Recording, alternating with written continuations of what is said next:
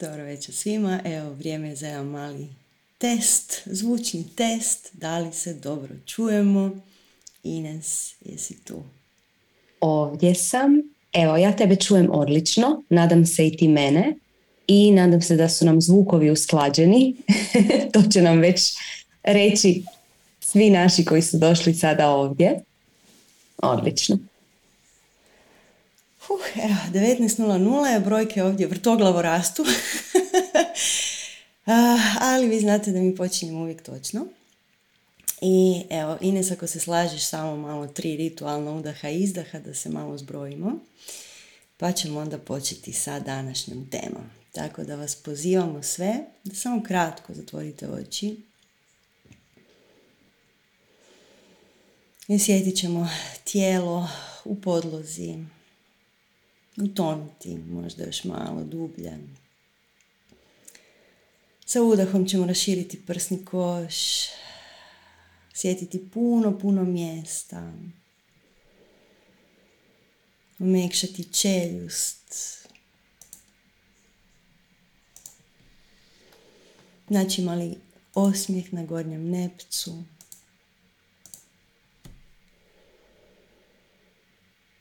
I umekšat ćemo još jednom cijelu kožu lica. Pustiti ramena da se malo puste.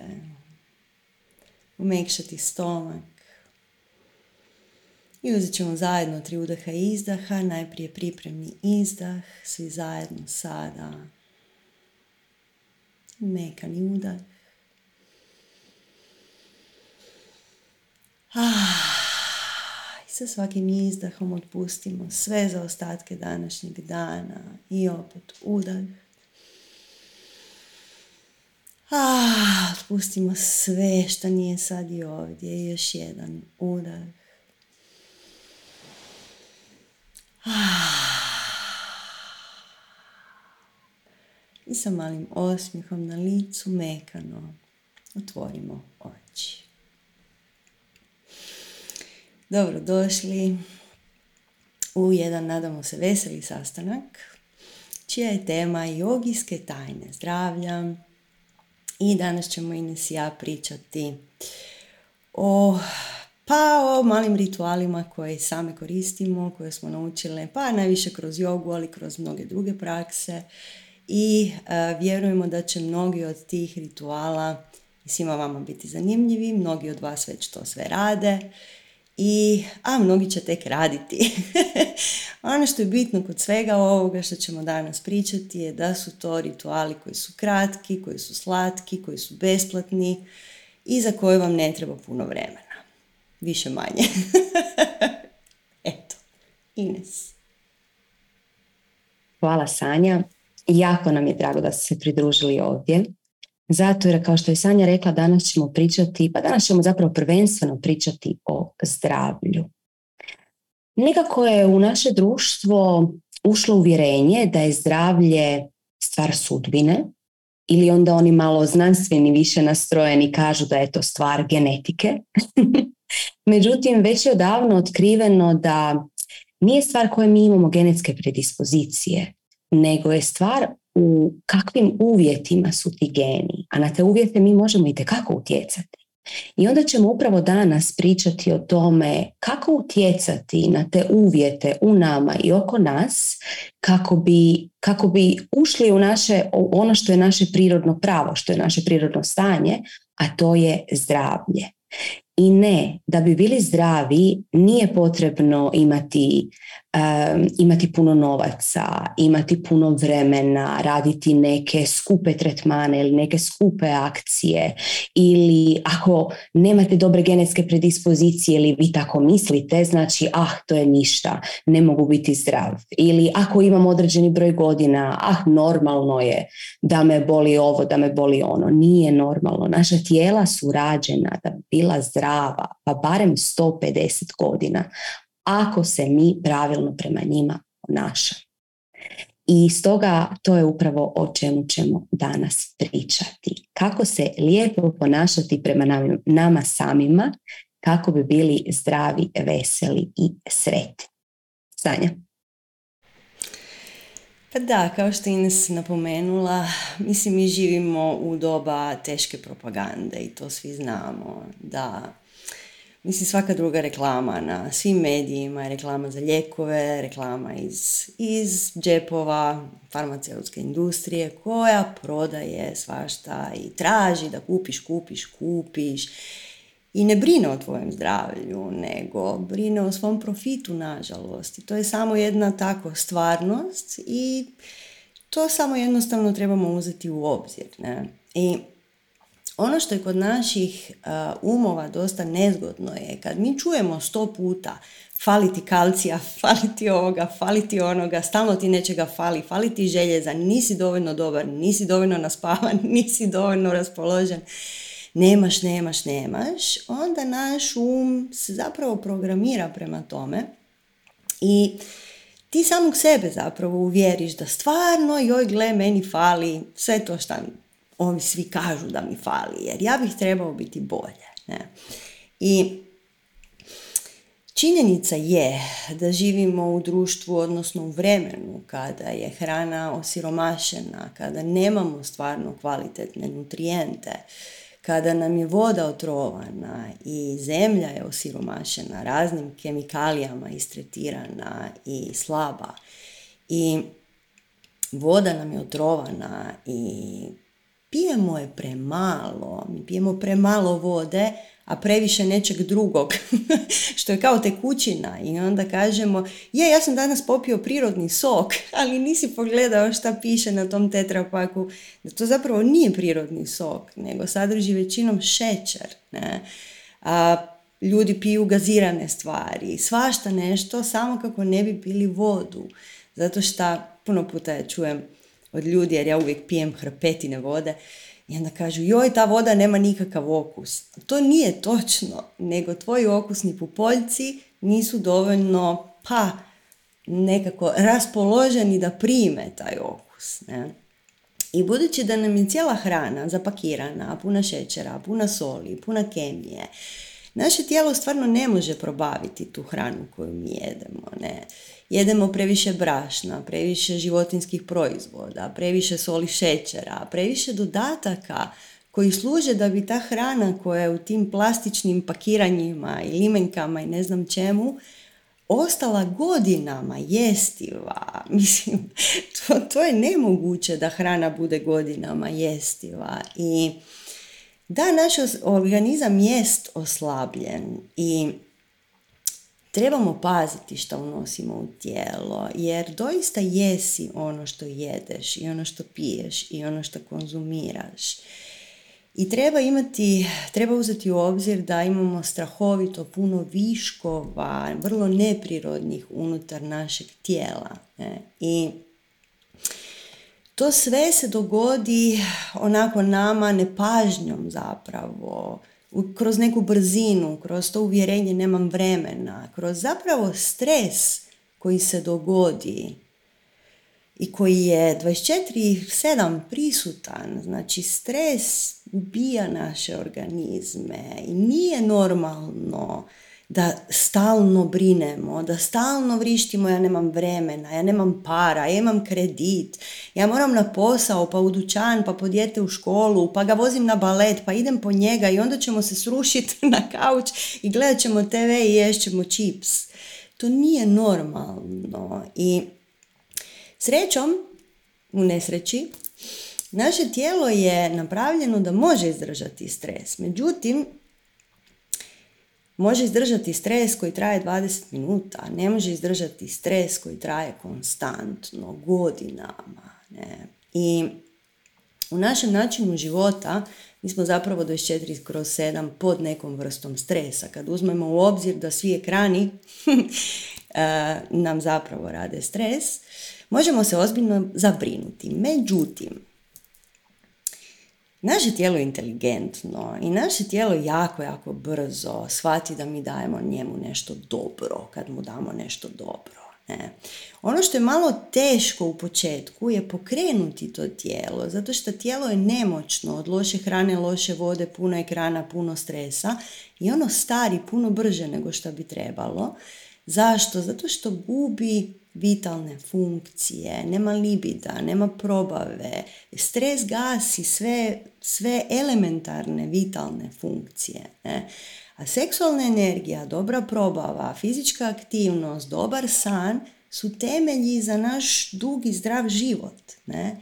I dokle god se mi vodimo tom nekakvom idejom da ako imaš problema u životu popi tabletu, što vam kaže reklama, to tijelo neće moći funkcionirati dobro. Ne? Treba mu dati volje, treba mu dati više energije, treba mu dati vremena da se regenerira i treba mu zapravo pomoći da te njegove naše vitalne funkcije budu zapravo stalno zadovoljene. Eto. I cijeli taj naš, način života nas vodi do toga da želimo ta nekakva brza rješenja, da želimo trenutačno, da se sve popravi momentalno, to magična pilula rješava sve što imam od svih problema u životu odmah. To nažalost tako ne ide. Međutim, mi ćemo vam danas dati recepte koji a, jako podržavaju i naše zdravlje i našu dugovječnost i našu volju i našu radost. Jako, jako, jako i jednostavno zapravo doskočiti svim ovim nedaćama u kojima smo se našli živeći u ovo doba na ovom mjestu. Eto, Ines. Hvala ti Sanja. Da, kao što je Sanja rekla, u današnje vrijeme je na neki način izazovno biti zdrav. Zato jer, iako je zdravlje naše prirodno stanje, kao što je Sanja rekla, zemlja je osiromašena, svi nutrijenti su osiromašeni i s druge strane taj tempo života je toliko brz da naš živčani sustav polagano puca. I stalno smo u nekom u nekoj žurbi, pod nekim pritiskom i to blokira, blokira sve, blokira probavu koja je osnova zdravlja, blokira cijelo tijelo. Međutim, dobra vijest u svemu tome jest da je naše tijelo građeno za zdravlje. I sad će neko pomisliti, pa možda neće drugo, moje nije. ne. Svačije tijelo, znači svako ljudsko tijelo je građeno za zdravlje. Sve što mi trebamo jest potaknuti da bi se ti mehanizmi samo iscijeljenja, da bi se taj mehanizam zdravlja u nama probudio.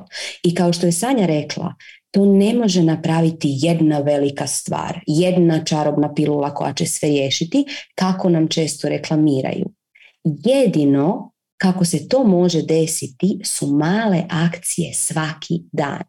Jer kad, kad razmislite, bilo kakav disbalans u vama ili bilo kakva bolest nije nastala od jedne velike stvari. Druga stvar je nesreća neka, ali dobro, to sad već ulazi u neke druge karmičke obrase, tako da u to nećemo. Ali bilo kakva bolest što se desila, bilo kakav disbalans u tijelu, bilo glavobolja, bilo alergija, bilo što loše probava, se uvijek desi malo po malo idete prema tome, tijelo signalizira, mi to ne primjećujemo jer smo toliko u žurbi da ne primjećujemo sami sebe. Nimalo. I onda polagano počinje se tijelo sve više i više buniti i dolazi do određenog disbalansa. Znači kako je malo po malo nastajao disbalans ili bolest, tako malo po malo ćemo se mi vraćati u zdravlje. I to je jedini put, nema drugog puta. I kao što je Sanja rekla, danas ćemo pričati upravo o tim malim, vrlo često potpuno besplatnim ili skoro besplatnim akcijama koje mogu svi provoditi kako bi u svome tijelu stvorili uvjete za zdravlje. Jer kada smo zdravi, kada oko sebe i u sebi stvorimo uvjete za zdravlje. Kada smo bolesni, kada u sebi i oko sebe stvorimo uvjete za bolest. Vrlo jednostavno. Dakle, mi svjesno ili nesvjesno biramo da li ćemo biti bolesni ili zdravi. E sad sve ove akcije o kojoj ćemo danas pričati, odnosno većina njih, dolaze zapravo iz jednog razdoblja u jogi, u jogijskim tradicijama i u istočnjačkim tradicijama u kojima u naše doba je to bio srednji vijek koji je bio mračno doba gdje je bilo sve onako vrlo neuko i tamno i bolesti su vladale. Dok je na istoku bila obsesija kako da svoje tijelo učine savršeno zdravim, kako da ostanu mladi što dulje, kako da skoro tijelo pa da postane besmrtno. I tu su se razne tehnike istraživale, razne tehnike razvile. Naravno, ta potraga za besmrtnošću je pa bila na neki način jalova sama u sebi i znala se da neće uspjeti. Međutim, ono što je jako dobro, što od tog doba imamo razne tehnike koje možemo raditi kako bi bili zdravi. Vrlo, vrlo vrijedno znanje o kojem ćemo danas pričati. Tanja? Hvala ti. Pa evo, aha. Hvala ti. pa evo prije nego što krenemo sa ovim nekim sitnicama koje radimo kući,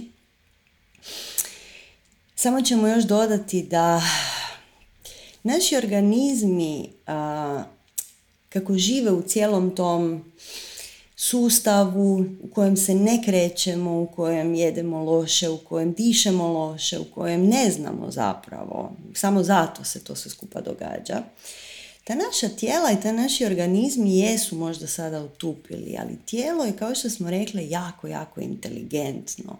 I kad mu daš prostora, kad mu daš vremena da integrira nekakve iskustva, ono se jako, jako brzo regenerira. I recimo, ne znam, ako jedete previše slanu hranu, treba vam tri dana da se okusni pupoljci priviknu na to da više nije sva hrana samo slana, i da počnu primati neke druge okuse. Ne? Cijeli probavni sustav trebamo nekoliko dana da krene u regeneraciju, da krene u novi način djelovanja.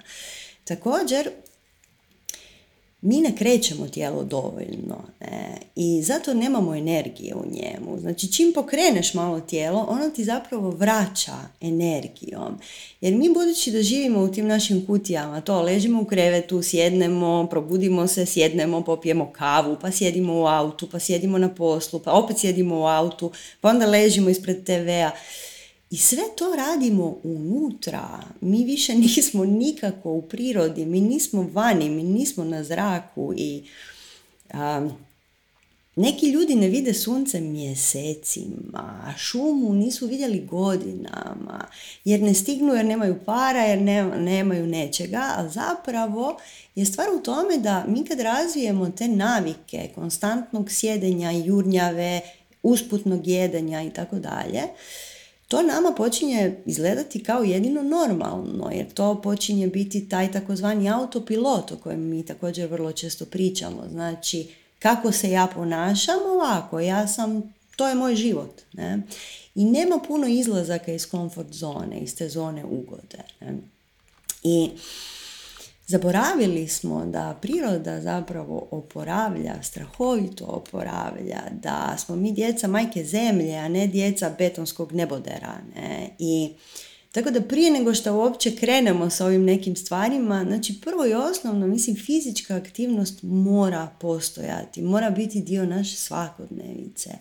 Jer čim kreneš pokrenuti, kreneš pokrenuti tijelo, ono je jako zahvalno i ono će ti vratiti sa tisuću dobrobiti.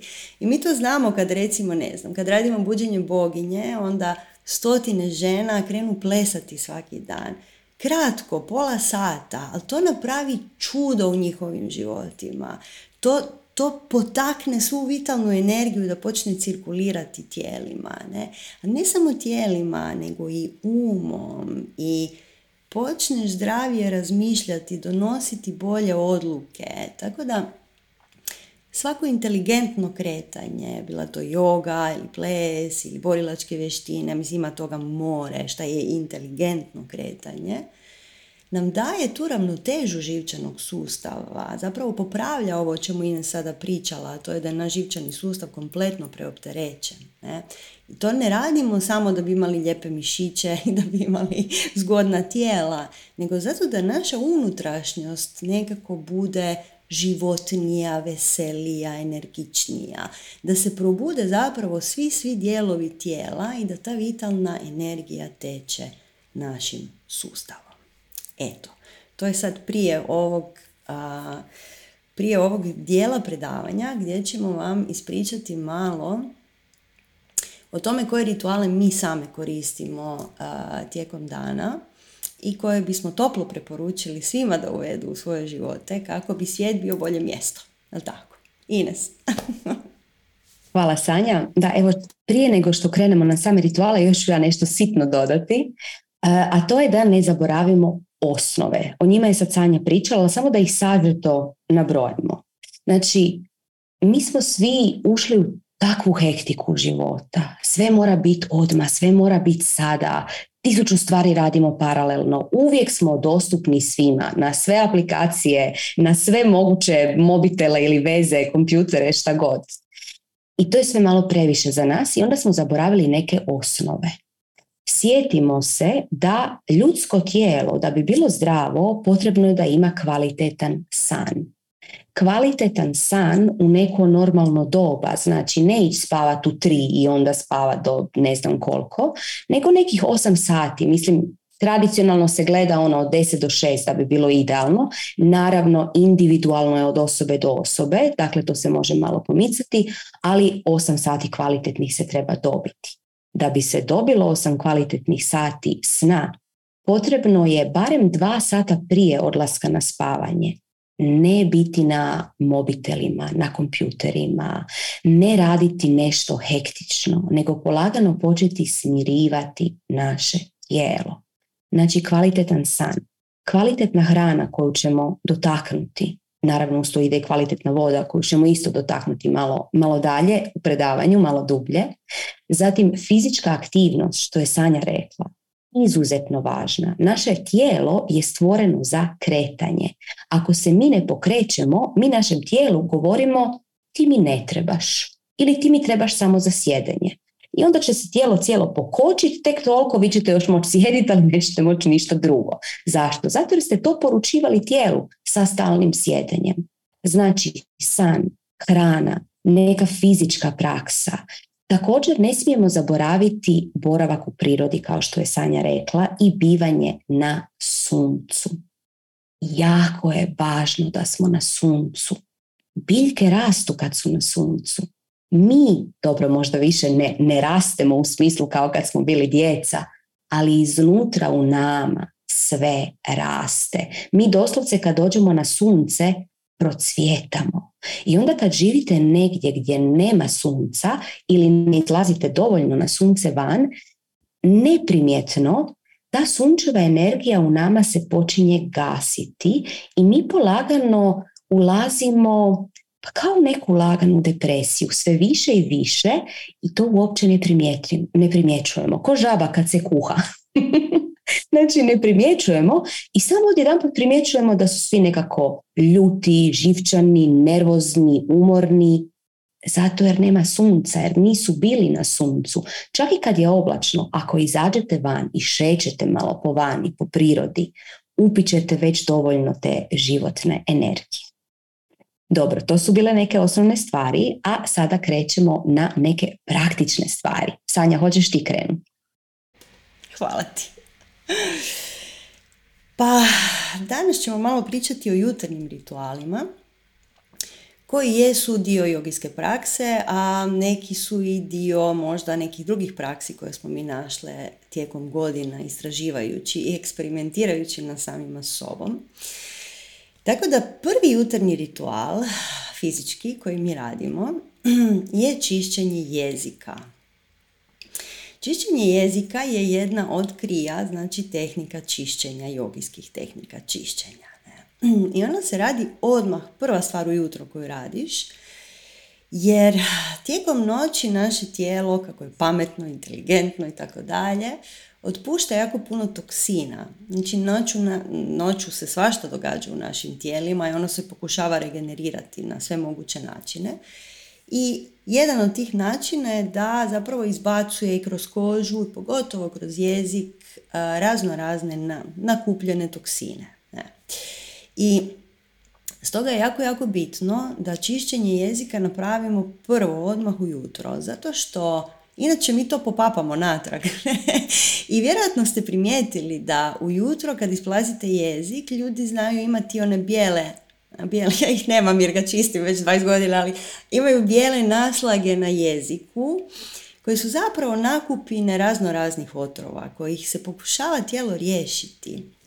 I Čišćenje jezika je zapravo jedno pomaganje našem tijelu da doista te toksine maknemo kad već je tijelo reklo da ih ne želi. Znači, ne moramo se ništa pitati šta je to i zašto je to tu.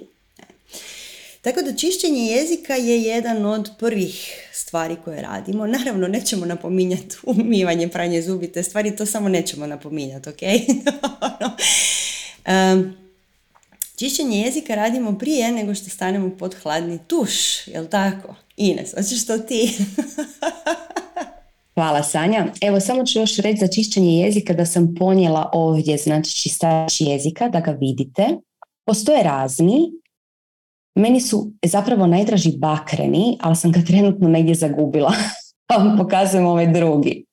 Jezik se vrlo jednostavno čisti, isplazi se jezik,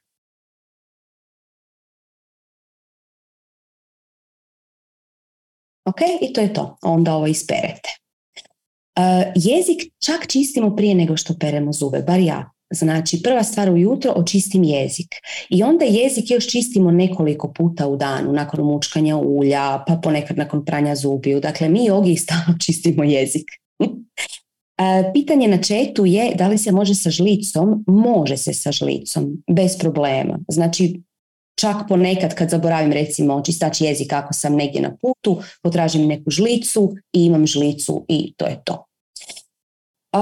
ako vam se javlja refleks za povraćanje, to se može desiti, samo nemojte gurati jako unutra čistač za jezik. Znači, gurajte ga malo manje i polagano ga, polagano se privikavajte. Jer taj nagon za povraćanje se može trenirati, znači može se trenirati da ga smanjite.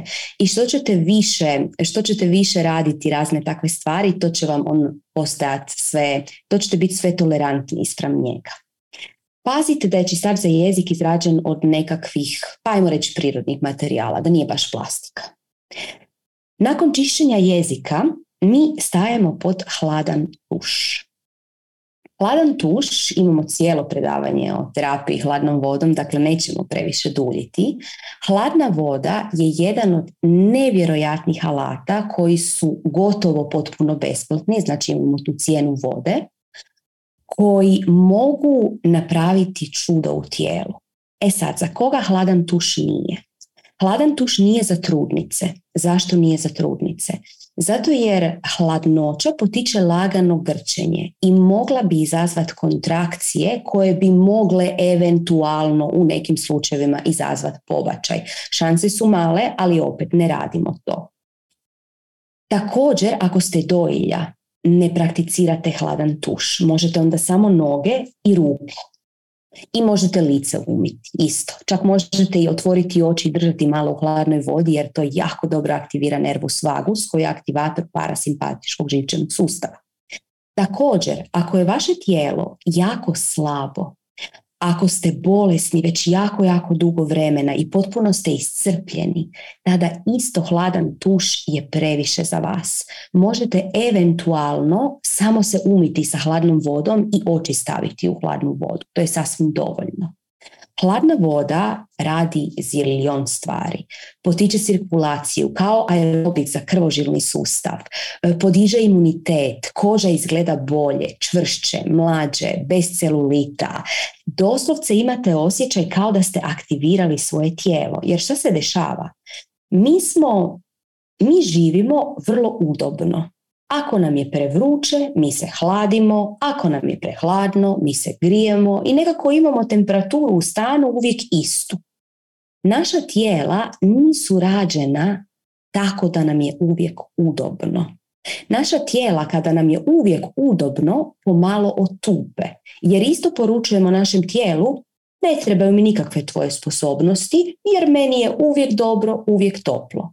I onda kad se stavljamo u male situacije takozvanog stresa, mi zapravo povećavamo toleranciju na stres. I doslovce sa hladnom vodom budimo naše tijelo. Ako se tuširate već neko vrijeme hladnom vodom, znate da su vam jutra nakon toga sigurno bolja, da se osjećate svježe, poletno, puni snage. Kako se tušira hladnom vodom? Vrlo jednostavno. Uđete pod tuš ili stanete u katu, zavisi što imate, stavite vodu na najhladnije. Obično pitaju ljudi, a koliko hladno? Najhladnije. I onda stavite glavu tuša ispod pupka. I onda krenete noge, trup, ruke, možete malo lice, ali nemojte baš pretjerano glavu. Znači lice, to je to, recimo 30 sekundi, izađete van i dobro se istrljate. Eto, vrlo jednostavno i voda je najhladnija, ako sad mislite jo, ja ne mogu pod hladan tuš, voda je najhladnija u našoj glavi. Zapravo kad odete pod taj hladan tuš, shvatite da je, pa nije to uopće tako hladno. Eto, Sanja? A, super si to rekla, najhladnije u našoj glavi. pa evo ja bih samo dodala za sve vas zimogrozne, da to rješava zimogroznost. Ne znam je li to riječ Ines. Ako vam je inače hladno po zimi i tako dalje, ovo će vam biti terapija i pol.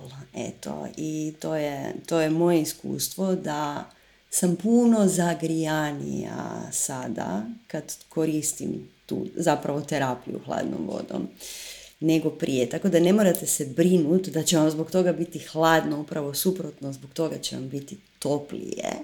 I kao što je Ines rekla, taj izlazak iz te naše zone ugode jako, jako lijepo trenira našu volju za sve što nama treba u životu. Ne? I Mislim, Ines je napomenula, znači imate na našem kanalu uh, davno jedno predavanje i dalje aktualno, zove se terapija hladnom vodom, pa potražite to. I uživajte u hladnom tušu jer stvarno je izuzetan alat za buđenje svega. Ok, možemo dalje Ines. Dalje šta mi radimo i šta predlažemo je mučkanje ulja. Vidjeli ste vjerojatno onaj predivan Inesin video gdje ona mučka, mučka, mučka, mučka ulje. Da mi to radimo, radimo to već desetljećima i izuzetno je jednostavno i vrlo je, vrlo je fino. Nije, nije odvratno kao što mnogi ljudi misle da jest. Kako se radi mučkanje ulja? Vrlo jednostavno. Uzmete žlicu, pa bilo kojeg ulja, evo, koje je naravno šta moguće kvalitetnije. Ako je moguće da je hladno prešano, to bi bilo idealno. Nemojte uzeti ono suncokretovo ulje u plastičnoj boci u dućanu. Uzmite neko dobro ulje. Mislim da bučino ulje ne bi radilo, ali ove klasična ulja, znači kokos, suncokret, um, sezam, ja obično mučkam sezam po zimi i kokos po ljeti. To je nekako, nekakva, neka moja rutina. Uzmete žlicu ulja, stavite je u usta i mučkate, mučkate, mučkate, mučkate. To je sve što treba. I mučkate 15-20 minuta otprilike. I osjetit ćete da se ta tekstura tog ulja promijenila u ustima i to ulje obično postane fino, nekako slatkasto i tako dalje. I i nakon toga ga ispljunete, ne pojedete ga. Jer to je ulje puno, puno toksina raznih koji su nakupili po ustima i tako dalje. E, tako da to ulje, pa bilo bi sugestija da ga bacite u smeće, da ga ispljunete u smeće ili ako nije kokosovo ulje možete ga ispljunuti u veće školjku. Ako je kokosovo ulje nemojte ga pljuvati u veće školjku zato što se ono stvrdne. Nemojte ga pljuvati u umivaonik. Znači smeće je nekako najsigurnija opcija. Eto. Ines, hoćeš nešto dodati? Hvala Sanja. Pa da, evo dodat ću znači malo o vrstama ulja. Kao što je Sanja rekla, bučino ne. Potrudite se da je hladno prešano ulje, da je kvalitetno. I moj favorit je sezamovo ulje. Zašto sezamovo ulje? I zašto uopće mučkamo ulje? Ulje, osim što njeguje desni, znači možete koristiti ulje ako nemate zuba, bez problema osim što njeguje desni, osim što izbijeljuje zube na jedan prirodan način, ulje zapravo kroz slinu polagano izvlači van sve toksine topive u masti. I kroz noć kako se toksini čiste u našem tijelu, sigurno znate, primijetili ste ili kod drugih ili kod sebe da nekad ujutro ljudi znaju imati loš zadah. To je zato jer se po noći tijelo čisti. E sad kad se čisti? Čisti se jedino ako se nismo prejeli. Prije spavanja. Jer ako smo prejeli prije spavanja, onda se tijelo nije uspjelo čistiti od toksina jer je trebalo probavljati hranu. Znači možemo se, može tijelo ili probavljati hranu ili se može čistiti. Zato je važno ne jest pred spavanje taman. Ok, Znači, svi toksini koji su topivi u masti kroz slinu polagano izlaze van, zato je potrebno mučkat 15 do 20 minuta. Zašto ne duže od 20 minuta? Jer nakon 20 minuta ti toksini bi se počeli nanovo vraćati u tijelo. I po jogijskim spisima najbolje ulje za detoks je svjetlo sezamovo ulje. Moguće da je to zato jer je to bilo njihovo tamo domaće ulje, tako da moguće i to, maslinovo uopće ne spominju, ali recimo kokosovo spominju ulje da je jako dobro ako imate bilo kakve probleme sa zubima. I u istinu, ako želite baš više izbijeliti zube ili imate afte ili bilo kakve probleme sa desnima ili zubima, kokosovo ulje neka bude vaš izbor. Ako su vaši zubi zdravi, ako su vaše desni dobro, tada možete baš ići na čisti detoks, to je sezamovo ulje. To je to što se tiče mučkanje ulja. A dalje, nakon toga, nakon što promučkamo ulje, ispljunemo znači ili u školjku ili u WC, tada zapravo operemo zube. Ja očistim još jednom jezik, ne znam da li Sanja očisti još jednom jezik. Pazimo da peremo zube sa pastom bez flora. Prirodna pasta bez flora. To je dosta važno, jer ako smo sad očistili sve toksine, nećemo sad neku umjetnu pastu unijeti u usta i onda nanovo toksine unijeti van. Nakon toga kreće voda. Puno vode. Znači, obično ujutro popijemo minimalno pola litre mlake vode. Ja u zadnje vrijeme idem skroz prema litri, tako da u zadnje vrijeme popijem litru vode ujutro, samo jednu čašu za drugom navikla sam se nekako, nije mi teško. Mlaka voda i ja stavim malo limuna unutra. E, to može biti vrlo malo kvalitetnog jabučnog octa. E, može čak biti vrlo malo soli, zavisi što želite postići u tijelu. Ali malo onako nešto još stavite u tu vodu pola litre mlake vode i nakon toga osjetite cijelo tijelo kako se hidratiziralo i kako se polagano probava, cijeli probavni sustav isprao.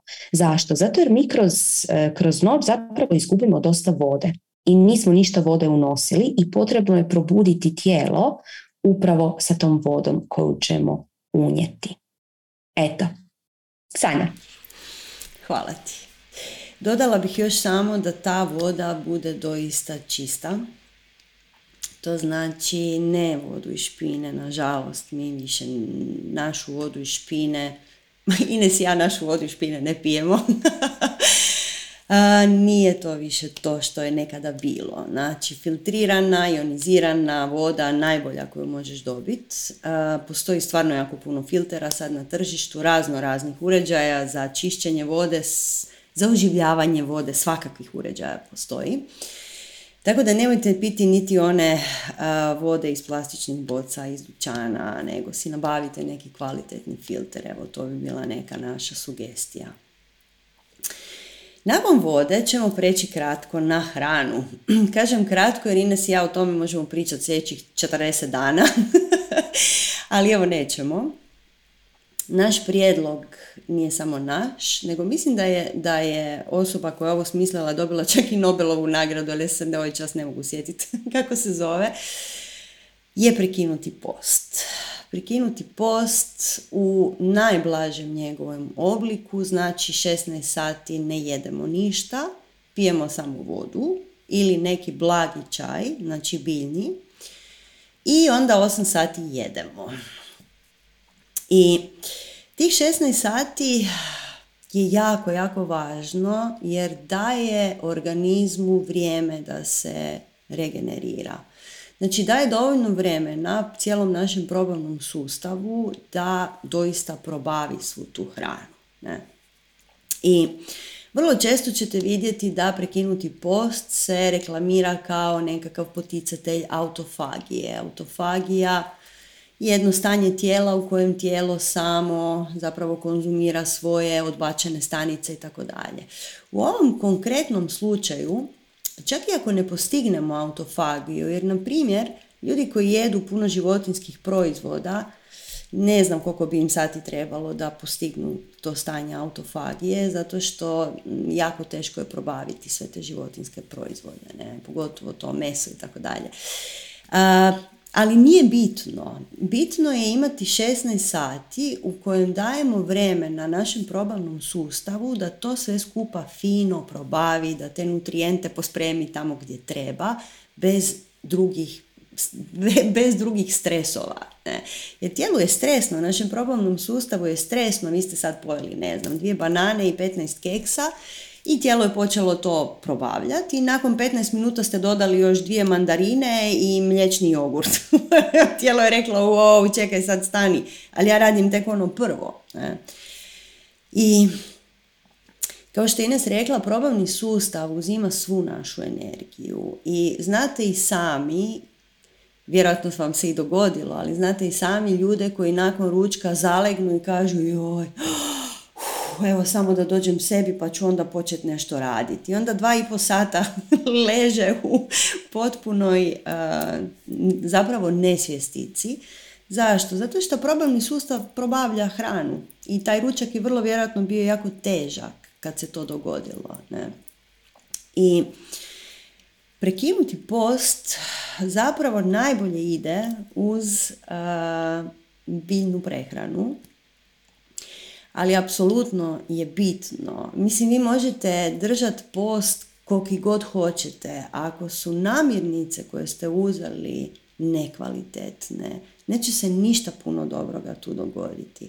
Znači moramo pažljivo birati namirnice koje jedemo, da budu cjelovite, da budu organske, da budu domaće, da budu iz našeg klimatskog područja, jer doista vi ako usred zime pojedete ananas, Ananas hladi tijelo, to je njegova funkcija, to je jednostavno način na koji ananas funkcionira i komunicira s našim tijelom.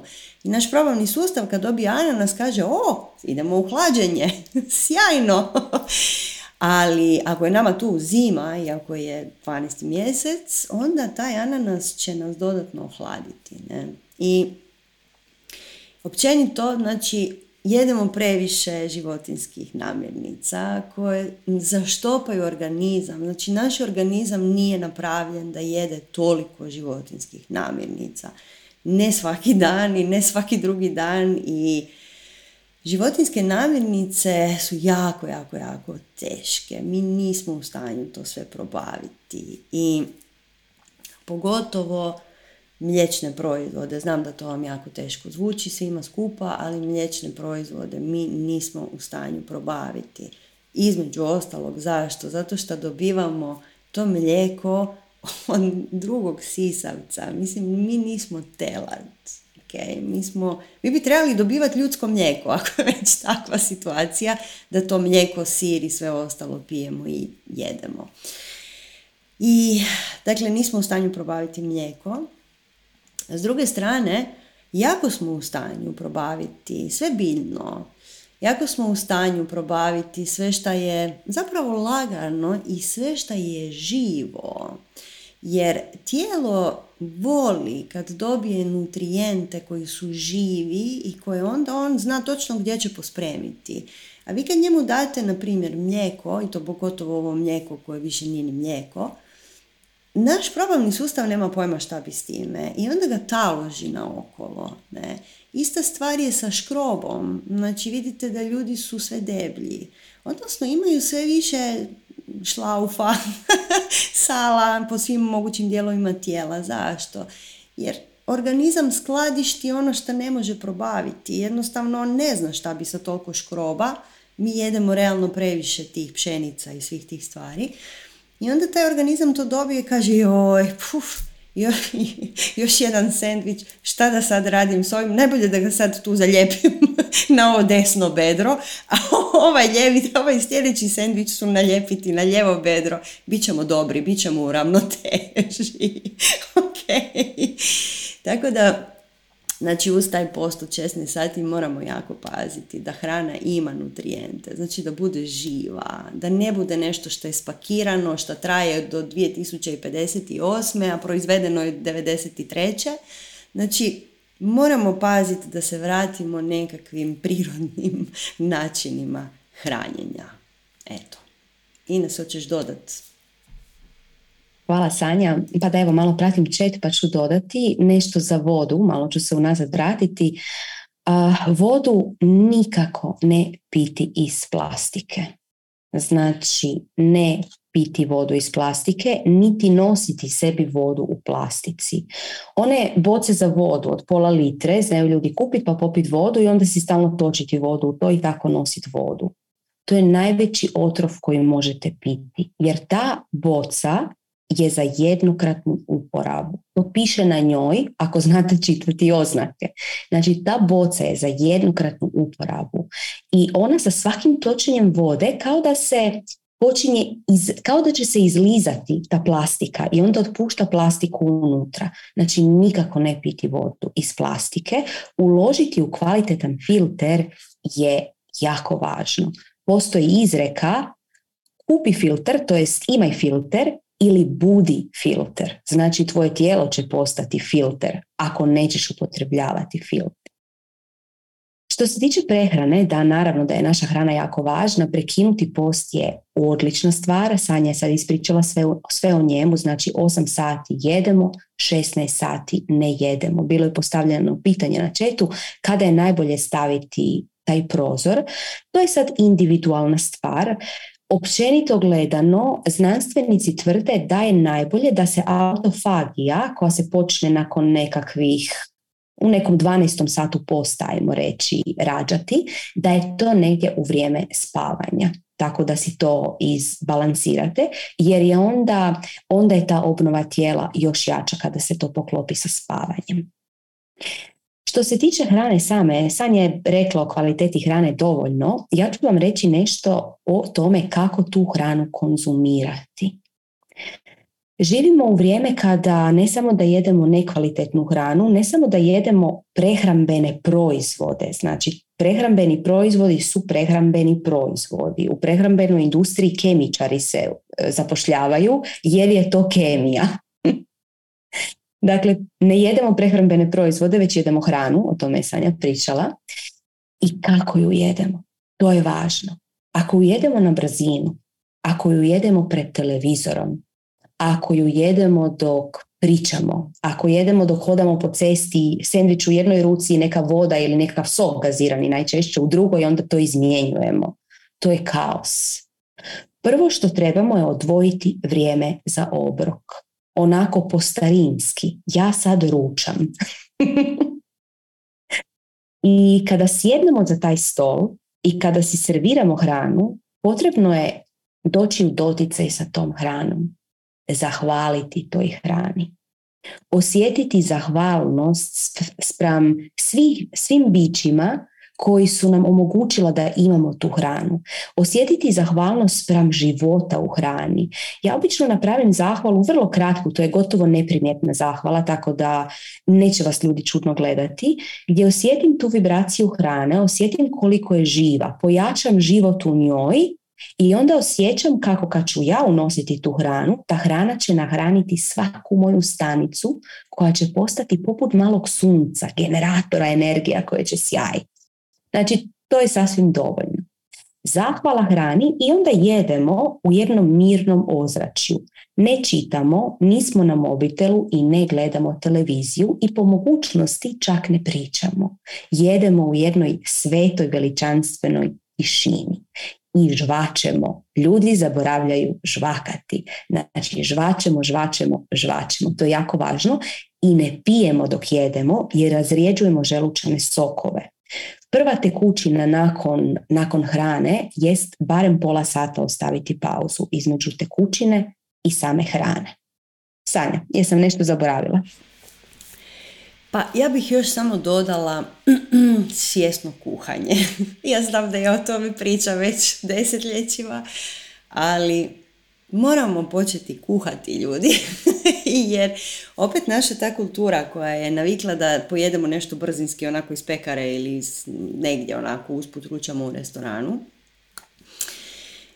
Mislim, ima sve boljih i boljih restorana, to je činjenica. Stvarno, ima sve, sve ljepše i ljepše, ta kultura se počinje razvijati, presporo što se tiče Ines i mene, ali ništa ne može zamijeniti svjesno kuhanje. Što znači svjesno kuhanje? To znači da posvetiš svoju pažnju tom obroku. Kao što je Ines rekla, znači i dok, i dok jedeš i žvačeš, budeš sa tom hranom. Vidiš šta čini tvom organizmu. Ista stvar je sa kuhanjem. Znači, kuhanje mora biti prvo ritual u smislu da, ok, znači sad sve prestajem raditi i idem kuhat. I to će trajati neko vrijeme i sjeckat ću tu mrkvicu i onda ću sjeckat taj paradajz i onda ću šta već treba. To je jedan proces koji jako smiruje živčani sustav. To je jedan proces koji mi zapravo dajemo nešto svijetu koliko god mi bili nesvjesni toga, ali mi dajemo nešto sebi ako ne, ako već možda i nemamo ukućane. To je jedan poklon koji mi zapravo dajemo taj dan. Ne? I a, kuhanje bi trebalo uvesti u svoje živote. I znam da puno ljudi često kažu je, ali ja radim od 9 do 6, pa onda me nema. Ok, ali možeš to uvesti. Možeš si skuhati jedan obrok dnevno i možeš ga uzeti sa sobom u staklenoj posudi ako je moguće na posao. Znači to se sve jako, jako lijepo da izbalansirati, samo treba postojati volja. E, tako da svjesno kuhajte i super je kad se zabavljate dok kuhate, super je dok pjevate dok kuhate, da plešete dok kuhate, ali da budete tu sa tom hranom i strašno je važno da vi sami odaberete tu namirnicu koju ćete pojesti, da znate što ste pojeli. Jer vi kad dođete negdje van jesti, mislim, ja ne znam šta je u onom tanjuru i svaki put mi bude onako, aha, šta su ovo sve stavili, ona, nije to baš ni od začina kako spada, niti su to namirnice određene kakvoće kako bismo mi voljeli unijeti u tijelo. Tako da evo, to je to. Neću više dalje o kuhanju. Imate hrpetine naših predavanja na našem YouTube kanalu o hrani. To će biti dovoljno. Tako da, Ines, ako se slažeš, možemo preći na meditaciju. Kako smo ono jednom bile rekle? Na, nama iza, iza na, na, zidu mora pisati rješenje svih naših problema je vam meditacija. meditacija svakodnevno mora biti, mora postojati kao jedna osnovna temeljna higijena uma nešto što koristimo za otpuštanje viškova, svih misli, svih emocija, svih dojmova, svega što se nakupi tijekom dana. Mi imamo previše, previše senzacija u danu da bi naše tijelo i naš sustav, znači um tijelo, moglo to zapravo probaviti. I vrlo često recimo kad ljudi imaju problema sa probavnim sustavom, zapravo imaju problema sa probavljanjem informacija. Jer jednostavno ih ima previše. I baš zbog toga je meditacija ovih dana strahovito popularna i baš zbog toga je sad zapravo počelo biti nemoguće živjeti bez toga da sjedneš jednom u danu, bilo bi bolje dva put u danu, po 15-20 minuta i samo budeš. Promatraš svoje misli, otpuštaš sve što je višak, vidiš šta je višak i u ostalom tih 15-20 minuta nama služi zapravo da vidimo šta se događa u toj našoj ludoj glavi, ne? da vidimo da stanemo i osjetimo i tijelo i sebe i gdje sam, šta hoću, šta mi se zbiva, kakve sam volje. Jer vrlo, vrlo često ljudi tako prođu kroz dan u toj jurnjavi i totalnom kaosu i hektici uopće ne primijete u kojem su stanju i tako to traje tjednima. I onda dođu na godišnji odmor i onda se sruše jer je bilo previše svega. Tako da jedini način za nošenje sa ovim našim suvremenim svijetom je da dva, ja reći ću dva put, dva put dnevno sjednemo, znam, sjednemo i samo si dozvolimo, damo si taj poklon da pogledamo kako smo, di smo, šta se događa. I bilo koja tehnika koja ne uključuje glazbu, ne uključuje nikakvo vodstvo, znači često mi vidimo i ljudi nas znaju pitati kao jo, vođene meditacije. Vođena meditacija ne postoji. to je jedna su, suvremena, jedna, jedna riječ koju je neko izmislio. Isto kao što Ines i ja znamo izmisliti puno riječi, tako je neko izmislio vođenu meditaciju. To je nešto što ne postoji. Meditacija znači promatram svoj vlastiti um. I ako ti svira glazba, to ništa nisi napravio. Možda si se odmorio malo, ali nisi meditirao, nisi vidio što se događa kod tebe. Ako te netko vodi kroz nekakav proces, ništa, opet ista stvar. Šta si radio? Slušao si neki glas, bilo je jako ugodno. okay. I postoje vođene vizualizacije koje imaju za cilj nešto otvoriti, nešto riješiti, napraviti nekakvu promjenu, to da, ali meditacija svakodnevna ne može biti vođena. Eto. Ines. Hvala Sanja. Da, meditacija. Meditacija može ovako zvučati vrlo grandiozno. Tako da može čak zvučati nekim ljudima malo i strano i onda se možda ni ne usude krenuti u nju. Ali kao što je Sanja rekla, Skroz, ne mora to biti nekakva, ne znam sad kakva meditacija, očekivanja imati. Dovoljno je samo malo sjesti u tišinu. Jer naš svijet je toliko hektičan, toliko ubrzan, da ako si mi sami svjesno ne stvorimo vrijeme za nas, za tišinu, mi ćemo pregoriti. I sad zamislite samo kakav bi to bio užitak. Ujutro kad se probudite, malo sjednete, zatvorite oči i samo uživate u jutarnjoj tišini. Pet minuta, deset minuta, petnaest minuta, koliko vi odlučite. I onda na večer, pred spavanje, umjesto da ste odgovarate na mailove, na mobitelu, gledate šta je na društvenim mrežama, živčani sustav, vrišti iznutra, mi isto sjednemo i samo malo svjetlo ugašeno, zatvorimo oči i samo osjećamo tišinu večeri. Naravno, ovo je sad idealno i optimalno. Ono što će se zapravo početi događati i zašto mnogi ljudi odustanu od meditacije jer misle meditacija nije za mene.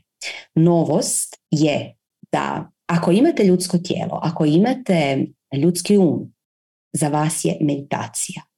I da, počet će, počet će buka dolaziti jer mi sa meditacijom, sa sjedenjem u tišini, polagano isključujemo osjetila koja percipiraju van i uključujemo naše osjetila prema unutra i ono što vidimo jest ono što je unutra. A unutra jest buka. Velika buka koja je zapravo ogledalo buke svijeta.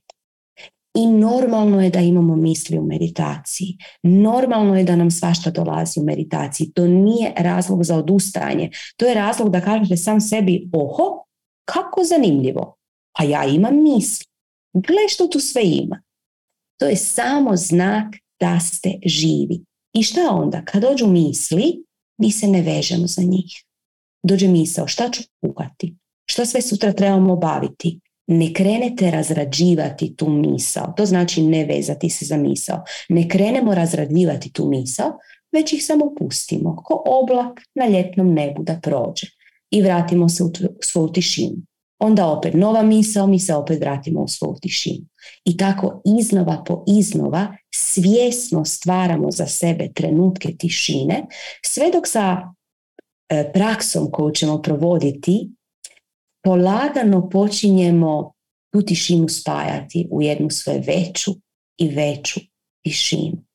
Dakle, meditacija, odnosno bivanje u tišini je apsolutno nužno za zdravlje našeg uma, za zdravlje našeg živčanog sustava, živčani sustav koji onda šalje signale cijeloj biokemijskoj ravnoteži u tijelu. Ako naš živčani sustav je u panici, naša biokemijska ravnoteža je u velikom disbalansu. Stoga da, putem živčanog sustava polagano kažemo našem tijelu, ej, sve je u redu. I tijelo čuje, a, sve je u redu, sad smo opušteni, super, sad možemo krenuti popravljati tijelo. Jer sve dok mi nismo popušteni, mi ne možemo ući u mod samo iscijeljenja. A samo iscijeljenje bi se trebalo događati na svakodnevnoj bazi. I to će se događati jedino ako si dopustimo i stvorimo uvjete za to. Osim naše meditacije, jogijske tehnike koje se koriste za zdravlje i o kojima ćemo zapravo imati radionicu počevši od sljedećeg petka su krije. Krija znači akcija i sigurno ste čuli tu riječ. Ovdje mi mislimo na šruti krije. To su krije za čišćenje tijela. To su vrlo jednostavne akcije koje radimo svako jutro kako bi potaknuli naše tijelo na potpuni balans kako bi potaknuli naše tijelo na lagani detoks, kako bi si pružili masaže unutarnjih organa izazivajući intraabdominalni pritisak raznim radnjama. I takva masaža unutarnjih organa je nešto što vam nitko ne može dati. To je samo što možete stvoriti ovim praksama, ovim vježbama. Samo tako se zapravo može dobiti takva masaža. I kad vi svaki dan, svako jutro izmasirate svoje organe, potaknete svoje tijelo na balans, a prije toga ste si pružili malo tišine, vi uđete u cijeli dan spremni. I svaki problem koji dođe samo, uh, ok, uf, i ovo je ok, u, gle ovo kako je loše, a zapravo znam da se unutra skriva poklon. Ok? Dakle, daće vam snagu da svijet gledate kroz jedne kroz oči čuda i kroz oči ljepote, kako bi mogli u istinu u svakom izazovu pronaći ono što je dar za vas i na taj način postajati još jači. Sanja. Hvala ti. pa da, osim krija, znači prakse daha, praksa pranajame, kako se ona u jogi zove, je također nešto što nam je jako, jako, jako, jako važno i potpuno potrebno. mi ćemo pričati, pa imat ćemo radionicu za par mjeseci kad stignemo. Imate također na našem YouTube kanalu par predavanja o pranajami.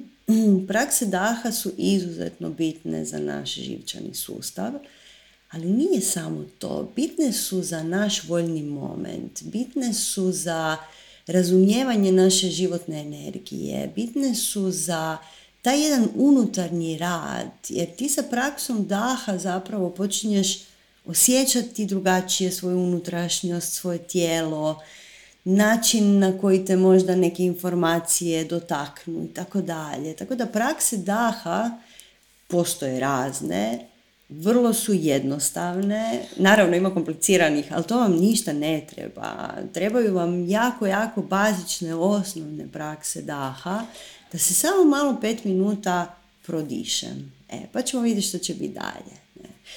Tako da nakon krija, tih tehnika čišćenja koje su pa ne znam, Ines i ja smo zaljubljene u tehnike čišćenja, te krije od prvog dana kad smo ih vidjele i pogotovo od prvog dana kad smo ih napravile, ali o tome ćemo više na radionici od sljedećeg petka nadalje.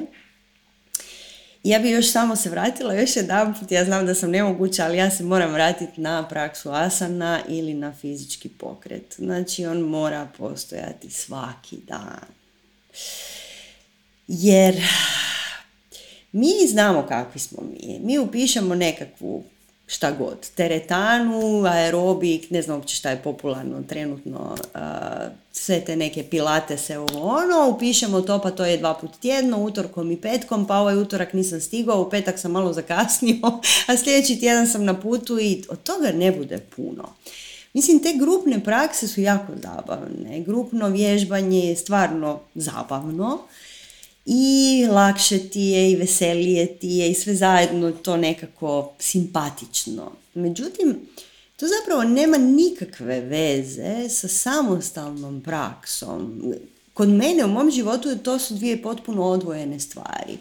Znači ja radim svoju štangu svaki dan, šest puta tjedno, svaki dan i onda dva put jedno odem na nešto što mi je zabavno. I to gledam kao doslovce zabavu. Ne. To nije praksa u onoj pravoj, uh, u pravom smislu te riječi.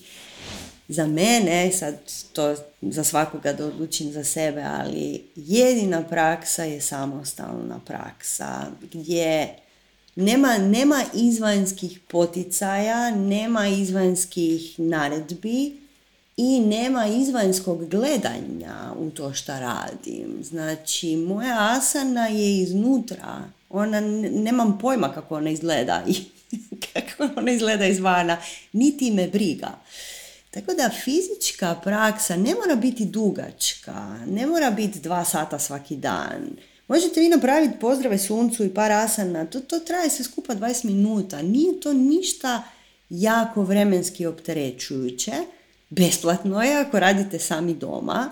Imate po YouTube-u, imate čak i naših videa po YouTube-u svakakvih. A, imate na hrvatskom, imate na svim mogućim jezicima. Možete si naći nešto što vam je možda zanimljivo i onda to naučiti. Ne raditi nužno stalno uz nekakvo vodstvo. Jer ono što je bitno kod cijelog ovog današnjeg predavanja je početi slušati šta moje tijelo kaže.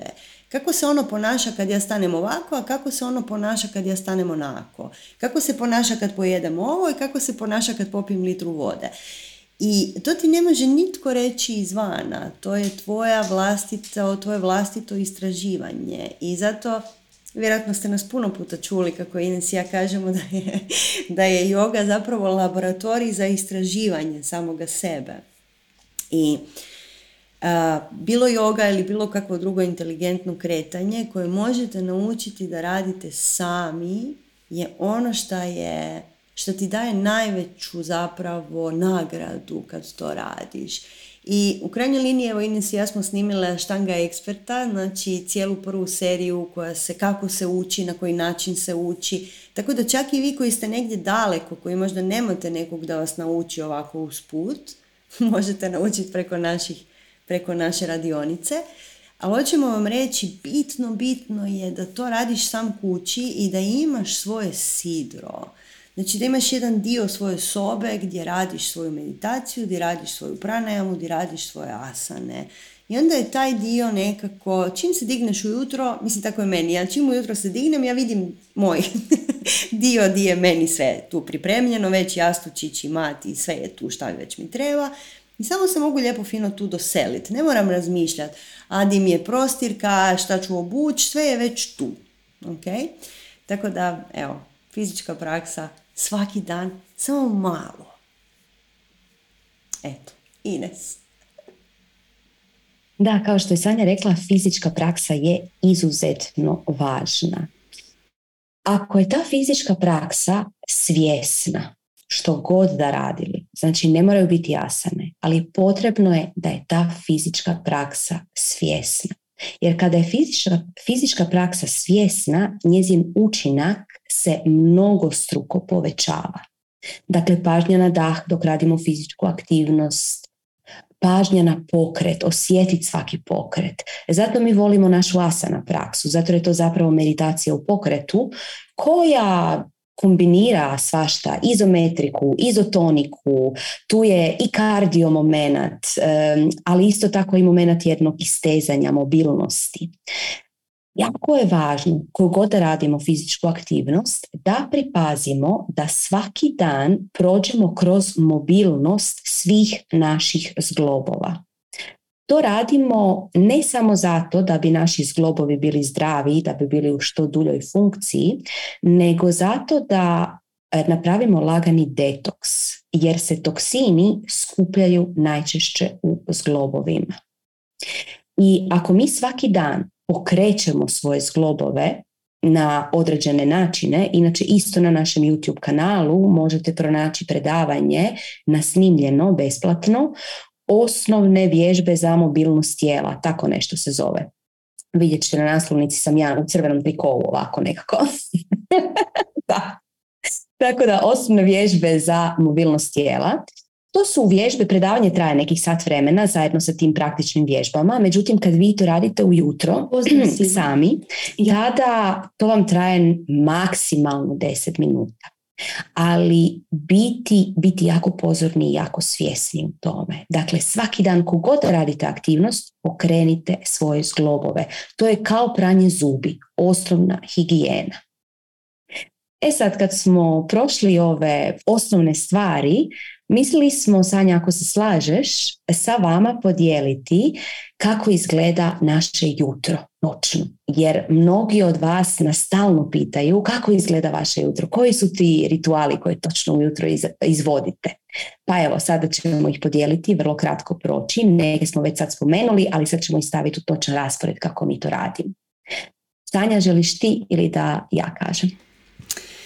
Hvala ti.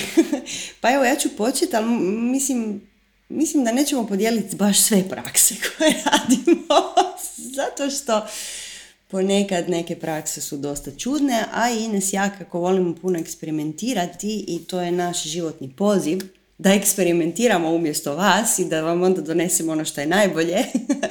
Mi znamo raditi jako, jako puno različitih stvari. Tako da otprilike, znači što se tiče ovih praksi dnevnih, fizičkog dijela barem, znači prvo i osnovno, dakle da, čišćenje jezika, nakon toga radimo nauli. Nauli je jedna od krija, pa ne mogu reći da je najdraža, ali jedno od top tri najdraže krije. Nauli je ono vrčenje stomaka. Ako ne znate, možete naučiti s nama na radionici. E, samo bi se još na čet nadovezala trenutno, a to je da na radionici, za radionicu vam ne treba nikakvo predznanje i mi kad kažemo nauli, vama to zvuči kao da pričamo švedski, jako, jako brzo se to nauči, jako, jako brzo se to savlada, ništa to nije strano. To je sve dio naše ljudske prirode, onoga što mi možemo raditi s našim tijelom. Znači, nauli je masaža unutarnjih organa, nakon toga idem pod hladan tuš, nakon toga pijem vodu, pola litre do litru, zapravo prvo poiskapim pola litre, onda još natočim te moje velike čaše, moje legendarne velike čaše, evo pokazat ću legendarne velike čaše i onda s njom dalje je popijem, više manje. Ne? E, nakon toga imam neke šamanske rituale koje sada neću ovdje dijeliti. Ponekad znam raditi face jogu vrlo često zapravo napravim face jogu sa našom Ivanom. I onda slijede sljedeće prakse. Sljedeće prakse su krije, znači tehnike čišćenja. To su kapalabati, agnisara, nakon toga slijedi pranajama i još par krija. E, I one mi zapravo služe za to buđenje cijelog organizma, tako da uopće mogu stati na mat kasnije kako treba. Ne? Nakon toga je e, meditacija i onda još ostanem malo na jastučiću za meditaciju i radim neke svoje šamanske ili tantričke uh, stvari, ovisi šta istražujem taj čas. Nakon toga uh, odrolam mat i slijedi štanga. I onda nakon aštange još imam svoje magijske rituale koje mnogi od vas koji ste tu znate jer ste bili na našim radionicama ceremonijalne magije. I uh, htjela bih još spomenuti da tijekom svih tih rituala vrlo, vrlo često znam se služiti nekim alatima kao što su kristali, kao što su nekakvi razni magijski alati između ostalog, možda nije magijski alat, ali možda nekome i je, e, vrlo često prakse radim sa jonijajem. Jonijaje, opet svi vi koji ste bili na našoj radionici jonijaja znate šta to znači. Znači jonijaje je kristal uh, kojeg umećemo u vlastito tijelo i to je kristal koji je apsolutni blagoslov za zdravlje cijelog ženskog reproduktivnog sustava, za buđenje vitalne energije, za veće uživanje u životu i za pa buđenje i naše volje. Ne? Tako da radionicu i oni jaja imate na našem webu, ako je još niste, niste pogledali, toplo preporučamo ako ste žena. ako ste muškarac, možete je pokloniti svojoj ženi. Ali uh, i on i jaja svakako su dio možda nekih naših praksi ovako, čisto mi je palo na pamet kao neki alat. Također, evo jedna naša draga prijateljica je upravo otvorila dućan web, web shop sa jajima zbog toga što smo toliko popularizirale ovaj alat na cijelim našem prostoru Balkana da jednostavno, eto, sad već stvarno jako, jako, jako veliki broj žena to koristi. Tako da evo, ako vas zanima, dućan se zove Moon Rituals, kao rituali mjeseca moonrituals.hr, pa možete vidjeti što se tamo nudi. ja mislim da je to što se tiče ovih praksi u prvom dijelu dana. Postoje još i neke sitne prakse koje radimo na večer, ali to je sad već, mislim naravno sjedenje u meditaciji bude malo ujutro, pa bude malo i na večer. Jer na večer jednostavno je šteta ne odvojiti tih par minuta i samo sjest malo u tišinu i presložiti se. Eto. Vjerojatno sam nešto zaboravila, tako da Ines, sad ćeš ti. Hvala Sanja. Evo, moje jutro izgleda slično, malo drugačije. Znači, magijske prakse isto neću spominjati, to je za neke druge radionice. Ujutro kad se probudim, ustanem iz kreveta, znači nema onog, oj, ne da mi se ustat, ne, ustanem iz kreveta, zato jer zbog svih ovih stvari koje mi radimo, nemam osjećaj da ne želim ustati iz kreveta. Nemam osjećaj da joj, novi dan dolazi. Ne, probudim se i onako, wow, super, nove avanture. I onda izađem iz kreveta, uđem u kupaonicu, očistim jezik, kao što smo pokazali na početku. Onda uzmem četku za tijelo i iščetkam cijelo tijelo, kretanjima od srca prema van, a na većim zglobovima kružno prema van. Znači cijelo tijelo očetkam, to traje nešto minuta i onda idem pod hladan tuš. Hladan tuš traje neko vrijeme, o, e, o, o, dobro se oribam i nakon toga sjednem u meditaciju ili u nekakav magijski ritual neko vrijeme, ali uglavnom u tišini sam unutra sama sa sobom.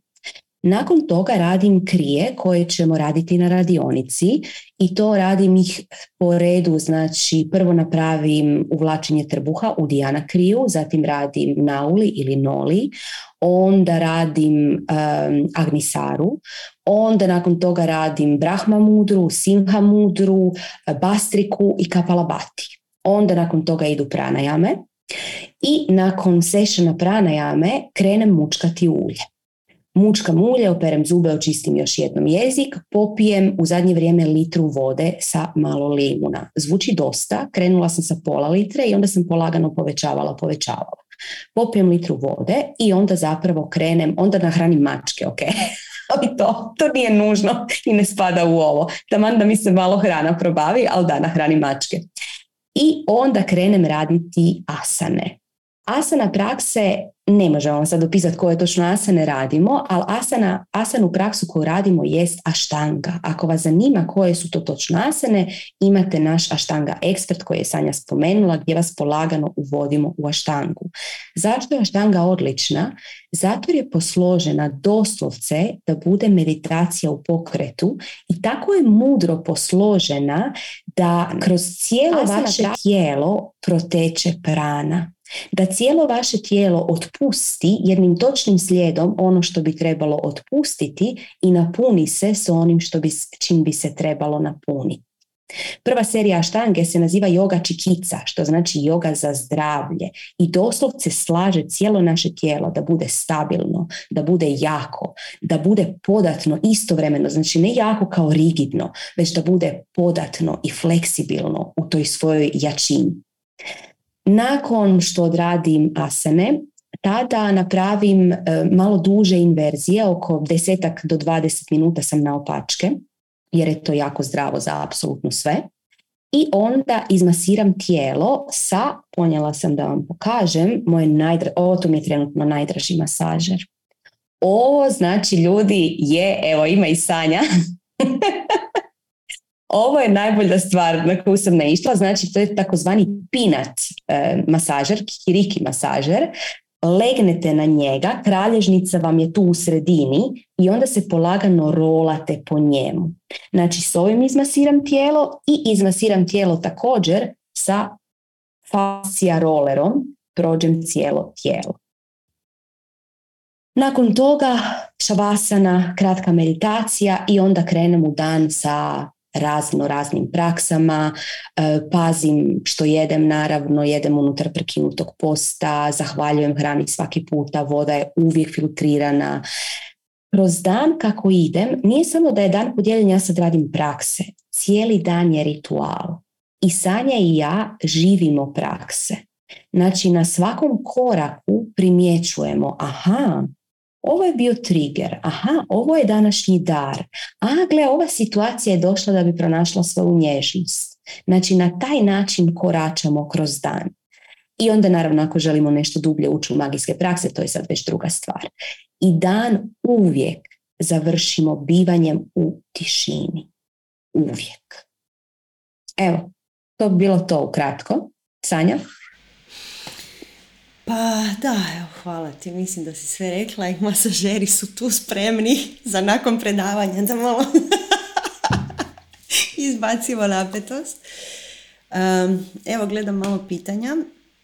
Imamo i pitanja na YouTube-u. pitanja na YouTube-u, nažalost, nismo, ne možemo sasvim pratiti sa svim ovim ekranima koje imamo. Bilo je pitanje oko sirove prehrane koje sam vidjela. Sirova prehrana je jako interesantna, ali sirova prehrana zimi nije za svakoga. Tako da trebate jako, jako dobro poznavati svoje tijelo. Ne treba uletavati u sve šta je pomodno, nego ajmo istražiti kako to na mene djeluje. Da li ja imam za to, da li je to ono što je moje jer s vremenom nađete ono što je baš vaš recept. I mi kako smo svašta eksperimentirale, ono, ok, točno znaš kad se dogodi nešto što, aha, vidiš, vidiš, ovo je, ovo je nekako moje. E, baš meni je primjereno. Tako da, e, sirova hrana možda da, možda ne.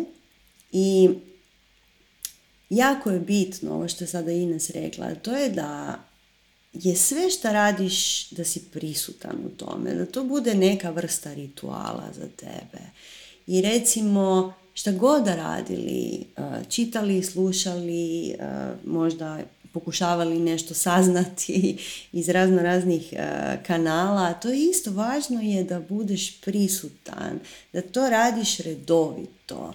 Jer što znači ritual? Ritual je nešto što radiš zapravo jako često, ako ne svakodnevno. Nije dovoljno jednom tjedno zdravo se hraniti, vježbati, ne znam, meditirati, raditi pranajam, čistiti tijelo krijama. Jednostavno to nije, to nije poanta. Poanta je da to uđe u tvoj dan, da to bude dio tvojeg života, da to jednostavno Mislim, ja ustanem i ne, nemoguće je da ne napravim nauli. Jednostavno je nemoguće. To je dio svega što se događa.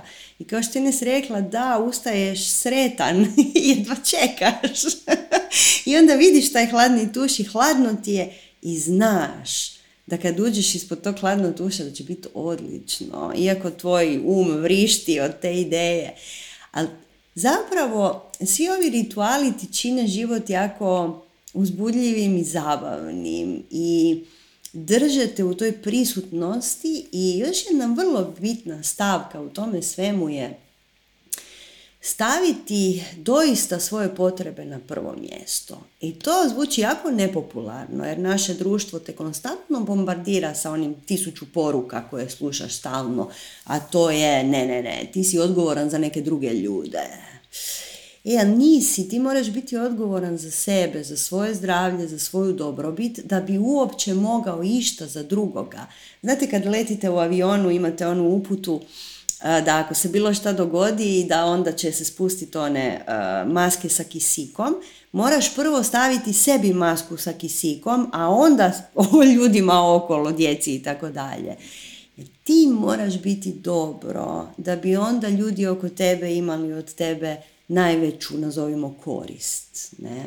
Tako da stavljanje sebe na prvo listo, eh, prvu listu, na prvo mjesto tvoje liste prioriteta je, znači to je jedan pojam koji moramo malo promijeniti tu, tu krivu konotaciju koju nam je društvo nametnulo. Znači moramo početi razmišljati o tome šta mene čini da ja budem dobro.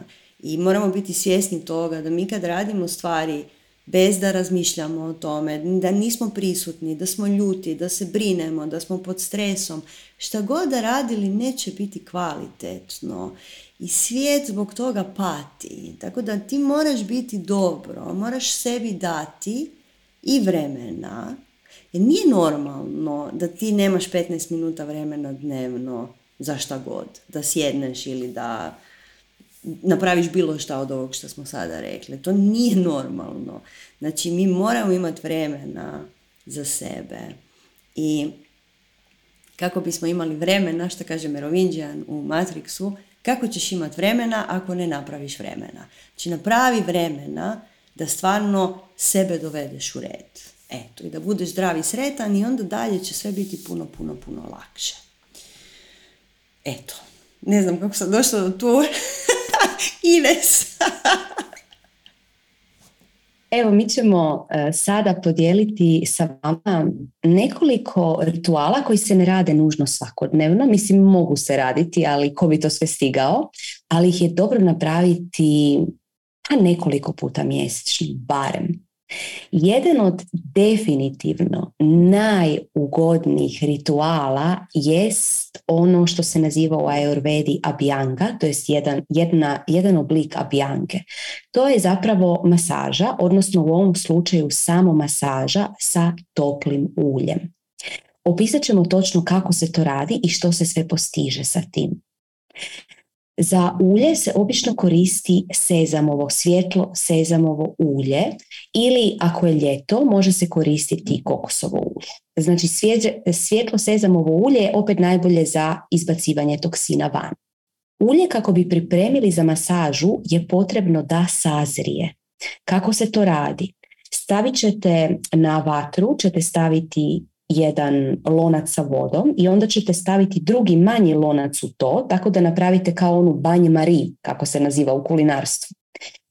Stavit ćete u tu drugu poslu, ćete staviti svjetlo sezamovo ulje i zagrijati na 110 stupnjeva. Kako ćete znati? Malo ćete ovako staviti e, malo vode, kapljicu vode i ako ona napravi ps, Znači ako onako počne pucketati, tada znači da je ulje sazrelo. I to ulje ćete pustiti da se ohladi i sad imate svoje ulje spremno za masažu.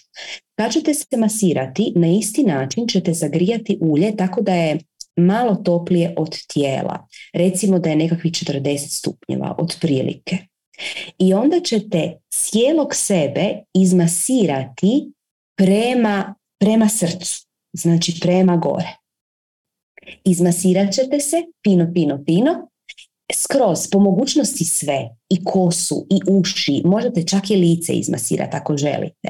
Ako ne možete mastiti kosu, ok, nema veze, onda se samo ovako dodavde cijeli namažite i onda se dobro zatoplite.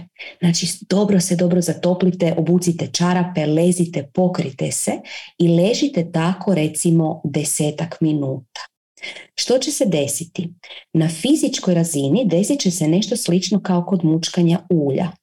Ulje će polagano početi u sebe izvlačiti van sve toksine iz tijela.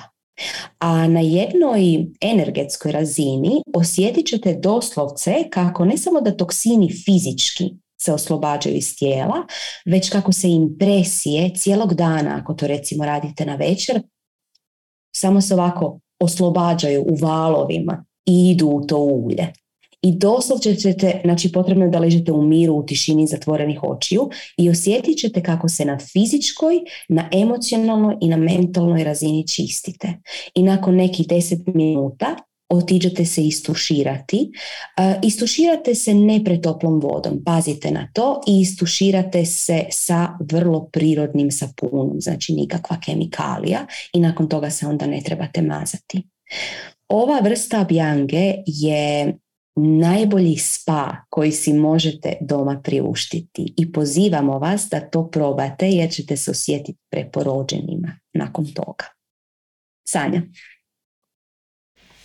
Hvala ti. Evo, pita na četu, pitanje na četu, možemo li to primijeniti kod djece u slučaju prehlada? Da, naravno, možete to primijeniti kod svih i bez slučaja prehlade. To je više onako jedan, kao što je Ines rekla, spa za kod kuće. Ja ću još napomenuti za neti. Neti je čišćenje nosnica, čišćenje svih nosnih kanala. Neti ste vjerojatno vidjeli, zato što u našim apotekama, u našim ljekarnama zadnjih pa puno godina zapravo već možete kupiti one posudice za, neti pot takozvane, one posudice za proljevanje kroz nosnice. Kako se radi i zašto se radi? Znači, neti se koristi kad imate bilo kakvih problema sa viškom sluzi, kad imate alergije, kad ste malo prehlađeni, kad su vam začepljeni sinusi, znači sve što ima veze sa dišnim kanalima. Kako se radi? Radi se tako da u posudicu stavite toplu vodu, ali ne vruću i stavite malo soli. Kad, kad kupujete u, u ljekarnama neti pot, vrlo često s njim dođu nekakve fancy soli svakakve, sa ovakvim onakvim kaduljama, ružmarinima i ovima i onima. To vam ništa ne treba. Mislim, super je ako dođe, ali to vam ništa ne treba. Znači, samo par zrna soli stavite u tu toplu vodu. Voda je zapravo topline tijela. Ne? I uzmete neki pot, nagnete glavu i usipate u jednu nosnicu tu slanu toplu vodu. Ona uđe u tu nosnicu i izađe kroz ovu drugu nosnicu van. Čak smo, bila nam je zabavna ideja da vam to pokažemo danas, ali onda smo zaključili da jednostavno ne možemo sad to tako. I Znači ta voda kako prolazi kroz nosnice vrlo je zanimljivo i vrlo je zabavan zapravo cijeli taj proces. Nije ništa ništa grubo, osim ako ste stavili pretoplu vodu, ako ste stavili ili previše ili premalo soli, onda će vas malo peći sluznica, što znači da ćete onda korigirati na tom licu, na licu mjesta ćete korigirati i onda ćete ili u neti pot dodati malo hladne vode ili tople, znači iako je prehladna će vam isto biti neugodno. Tako da e, regulirate temperaturu ili ćete dodati malo više soli ako je nema, tako da to taj čas odradite. E, neti možete raditi to ujutro, navečer, popodne, nekako meni je uvijek bilo ujutro ili navečer ideja se baviti s time. E, možda baš zato jer su ti nosnice najzačepljenije ujutro i navečer. E, tako da neti pot je nešto što zapravo pa dosta kućanstava već ima i vjerojatno ste to već negdje vidjeli ali to je također jedna od krija iz uh, jogijske tradicije, iz tantričke tradicije. Inače, u tantričkoj tradiciji vidjet ćete da se uh, to radi sa gumicom umjesto sa vodom. Znači imate gumicu koju gurate u nosnice i onda izvlačite kroz usta. To zna izgledati onako nama zapadnjacima dosta, o, šta je ovo? Ali to je samo pitanje naše zone ugode. U svakom slučaju ovo sa vodom je sasvim dovoljno i vrlo, vrlo jako je učinkovito. Znači svi problemi s alergijama su, to, je odličan, odličan pomagač u tim nekim stanjima. Eto, Ines. Pa evo ja imam ovdje, pripremila sam se sa svim rekvizitima, imam ovdje neti pot Može biti, ima ih od plastike, oni su zgodni za putovanja, ali zapravo vaš doma neka ne bude od plastike. Znači tu se unutra nalije voda, tu je drška, stavite i onda tu curi voda van. Pokazat ćemo, e, pokazat ćemo čišćenje sa vodom na radionici sa krijama, znači proći ćemo, ako slučajno to ne znate, a ako će biti potrebe, možemo pokazati čišćenje sa gumicom o kojem je Sanja pričala. Čišćenje sa gumicom zvuči ekstremno, ali zapravo nije. Čišćenje sa gumicom je odlično za ljude koji imaju alergije, jer to nježno trenje jača noć, nosnu sluznicu i jednostavno nosna sluznica postaje manje osjetljiva na alergene. A jedna nuspojava tog kad izvlačite i tako e, gumicu vrtite napred nazad je da imate osjećaj kao da vam neko masira mozak. Znači, nevjerojatno je dobar osjećaj. Eto, tako da o tome na radionici. A mi ćemo dalje preći Četkanje tijela smo već bili spomenuli, četkanje tijela je odlična stvar. Ako imate presuhu kožu, tada rađe upotrijebite recimo čistu svilu ili malo grublji ručnik. Okay, pa se onda istrljete. I dobro istrljete cijelo tijelo da se potakne mikrocirkulacija, da se skinu svi stari slojevi kože. Osim četkanja tijela, izuzetno je važno staviti pažnju na našu probavu. Naša probava je pokazatelj našeg zdravlja. I ako je naša probava u dobrom stanju, tada bi mi stolicu trebali imati nekoliko puta na dan, otprilike nakon svakog obroka, kao mala beba. Ako kakamo manje od toga, recimo jednom na dan samo, to je već lagani zatvor. Kakva bi ta stolica trebala biti? Ni premekana, ni pretvrda. Ako je pretvrda, fali nam vode, previše soli, ako je premekana, nešto opet nije u redu. Ako pluta, pa kad pustite vodu ne želi otići, znači da vrlo vjerojatno ne probavljate masti dobro ili jedete previše masti, znači tu malo pripaziti. I onda jako je, jako važno način na koji mi obavljamo nuždu. Znači kako kakati. Izuzetno važno. Ljudi, ono što je nama u tradiciji, imamo WC školjku, sjednemo na tu WC školjku i kakamo. To je krivo. Na taj način pritišćemo debelo crijevo i umjesto da ga oslobodimo, da kakica može izlaziti van, mi ga pritisnemo i onda tiskamo i onda on mora proći kroz, kroz tu jednu stisnutost. I na taj način mogu nastati hemeroidi. Isto tako. Na taj način naše tijelo ne želi zapravo kakati i ta stolica kao da blokiramo stolicu s jedne strane, a s druge strane ju tiskamo van potpuno zbunjujuće za tijelo. Što napraviti? Pa ovako, ako ste jogi i ako ste malo sitniji, možete raditi ono što ja radim, čak i kad dođem u goste, tako da upozorenje za sve koji će me zvati u goste, popnem se na WC školjku i čučnem. I to mi je super.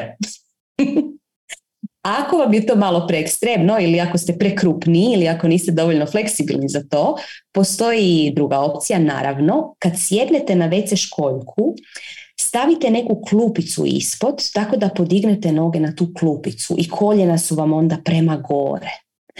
To će, vidjet ćete promjenu.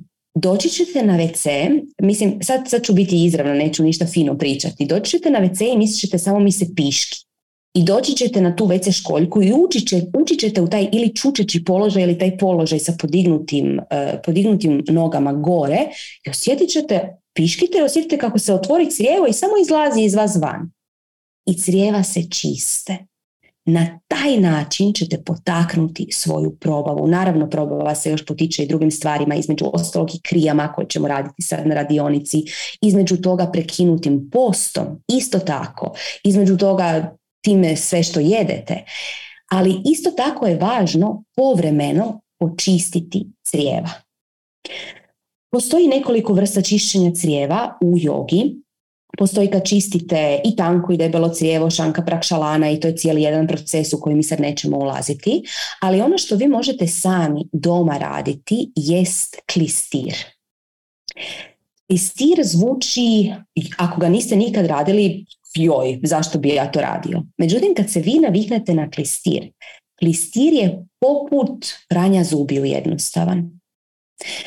Klistirom čistimo crijeva, a zavisi. Ako ste bolesni, baš može, možete čistiti klistirom recimo svaki dan, tjedan dana, pa onda svaki drugi dan, onda recimo dva puta tjedno i onda nakon toga jedno mjesečno. Ako ste ok, počistite jedno mjesečno. Što se koristi kao klistir? Pa ja sam probala svašta, pa ću vam odmah reći što eh, iz mog iskustva je najbolje, a što će vam potpuno začepiti klistir i bolje da to ne upotrebljavate. Znači, probala sam u početku voda sa soli. Pazite da je voda uvijek filtrirana, ne voda iz boce, ne voda iz slavine, znači filtrirana voda. Eh, u to možete staviti sol i ok je, nije loš. Onda probala sam sa kavom. Kava je preintenzivna, preintenzivna za jetru, jer to je doslovce otrov koji kada vam uđe kroz debelo cijevo, vaša jetra naglo ispusti sve toksine i nije najpogodniji način čišćenja. Dakle, kavu izbjegavajte u principu. Po meni najugodnije je voda sa limunovim sokom. Zato jer napravi duboko čišćenje, ne isuši lagano sluznicu cijeva, što sol može napraviti. Super je čišćenje sa uljem, ali ako budemo praktični, vi imate taj jedan klistir koji kupite u, u e, ljekarni i tada ga trebate čistiti nakon, nakon svakog klistiranja. To nije teško. Ali ako radite klistir sa uljem, nećete nikad očistiti svoj klistir. dakle, ne. Klistir sa uljem ili klistir, klistir sa bilo kakvim biljkama da su još onako komadići unutra, ne. Zato jer nećete uspjeti iščistiti klistir i jednostavno je prekomplicirano. Klistir sa uljem ili sa nekakvim biljkama ostavljate za stručnjake i za aerovetske tehnike. Ono što je doma najbolje raditi je klistir sa limunovim sokom. Šta napraviti? Leć, zapravo objašnjavat ćemo to na radionici detaljnije, tako da, a možete sigurno ako i nećete biti na radionici potražiti šta i kako se radi klistir. Ali u svakom slučaju klistir je vrlo ugodan. Prvi put je malo čudan, onako osjećate se, hm, šta je sad? Zašto ja sad ovo radim?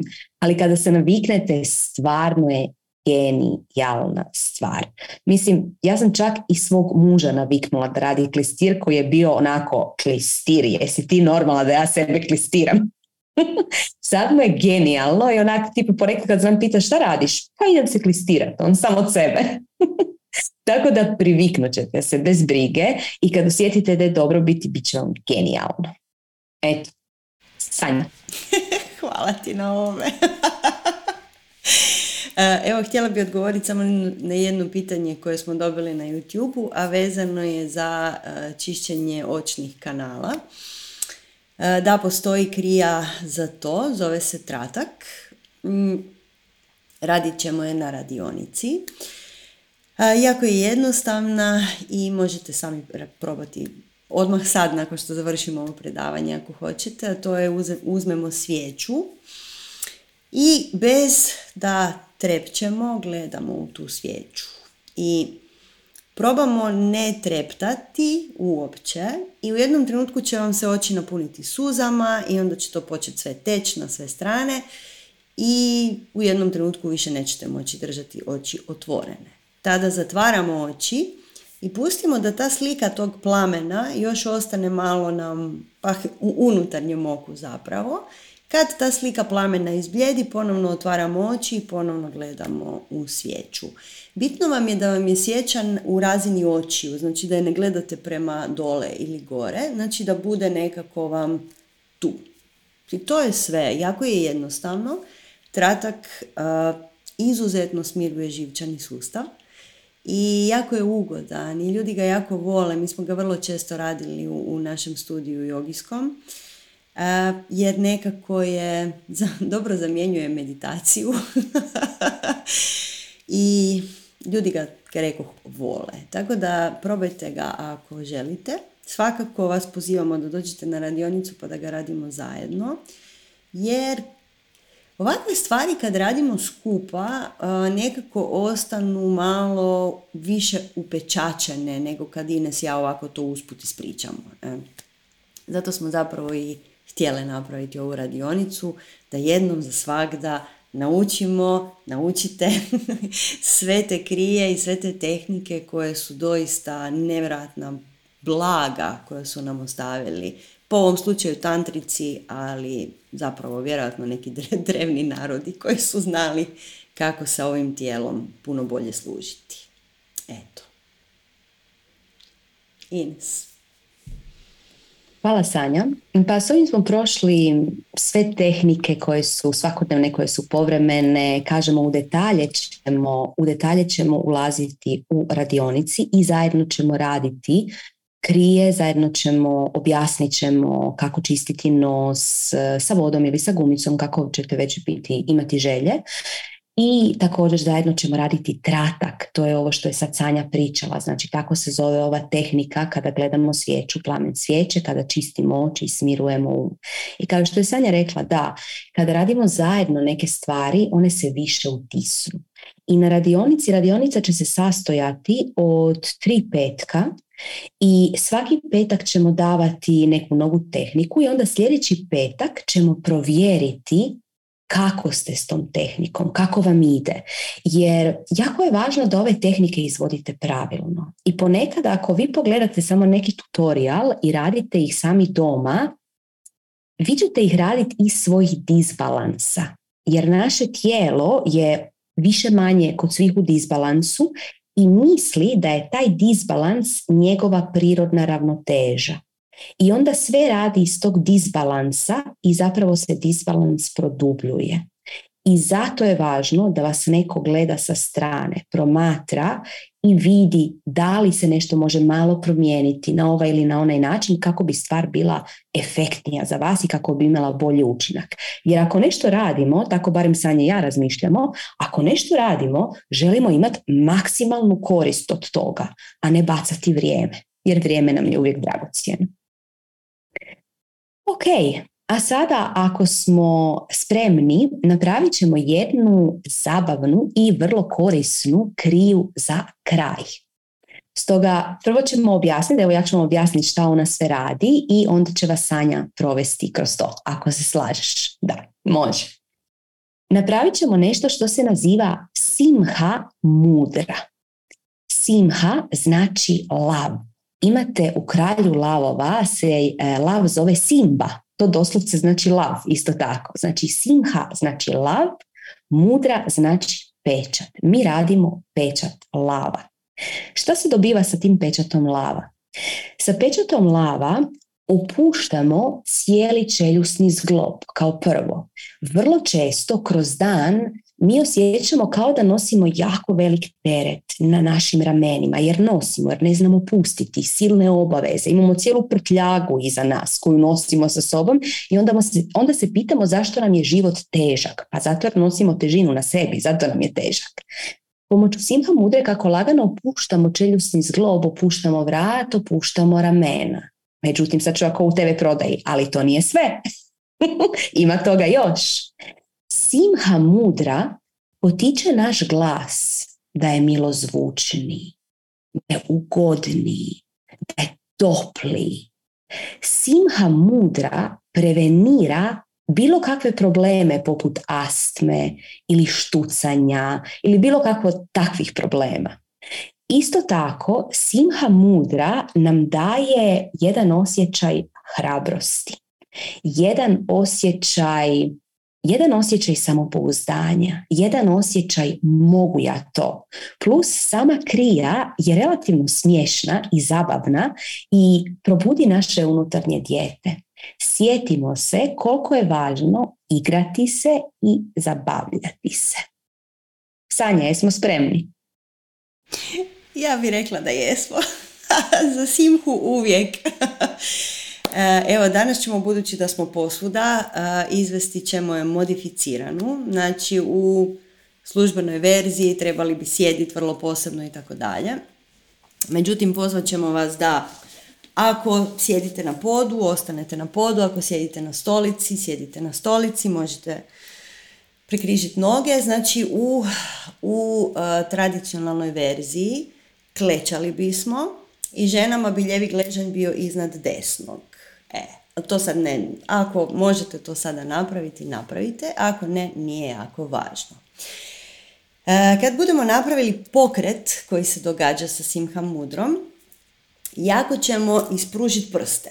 Okay? Kako će ona izgledati? Znači, e, ruke će vam biti na koljenima, ali ja ću vam ih staviti ovdje da ih vidite. Zarolat ćemo oči prema gore, spustit ćemo bradu, jako ćemo isplaziti jezik i kao da, kao da lav riče, zapravo ćemo imitirati lava koji riče. Okay? Znači to će izgledati ovako. Ok? Znači ruke moraju biti jako, jako, jako aktivne. Osjetit ćete da kroz ruke također ide energija. Ne? Da li je svima jasno? Ćemo ponoviti. Znači, oči ćemo rolati gore, spustit ćemo malo bradu, isplazit ćemo jezik i napravit ćemo znači, udah.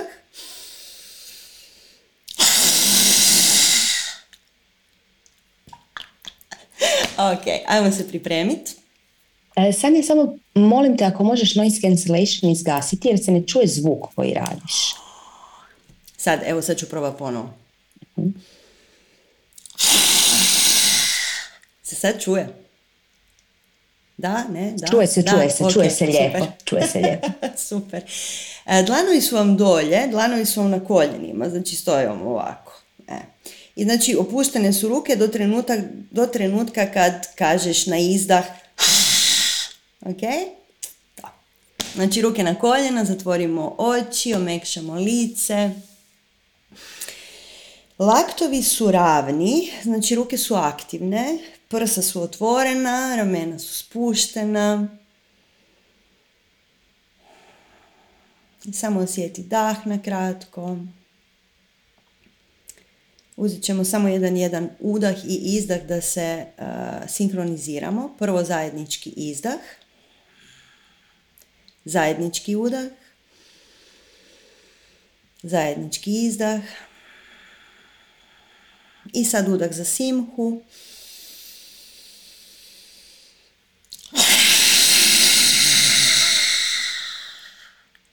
To ja vas gledam. ok. Izdah ponovno. Udah za simhu.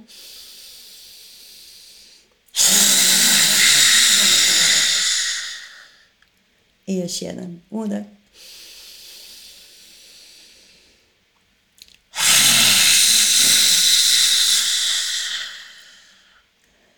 Još dva put može. Udah.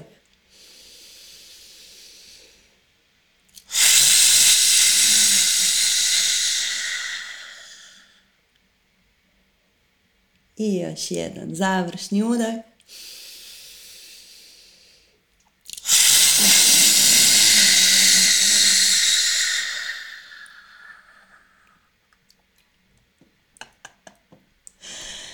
I mekano otvorimo oči. I samo sjetite što se dogodilo. Osim što smo se totalno razveselili, ima tih jogijskih stvari koje jako vesele, a jako kratko traju. To je najviše volimo. Kao da nekako neka energija se svugdje dogodila. Mislim, ja uvijek u simhi osjetim, naravno, imate cijelu face jogu kad radite simhu, znači, svi mišići krenu, cirkulacija u licu apsolutno krene. Uh, ovo sa rukama je zapravo, znači ruke su ravne, potpuno ravne, tako da možemo otvoriti srce, ne? I onda kao da kroz prste teče energija, ne znam koliko ste to već sad mogli skužiti, neki jesu. I kao da se sad osjećate malo više energizirano, tako? Vidim po licu da da, je, hoćemo još jednu.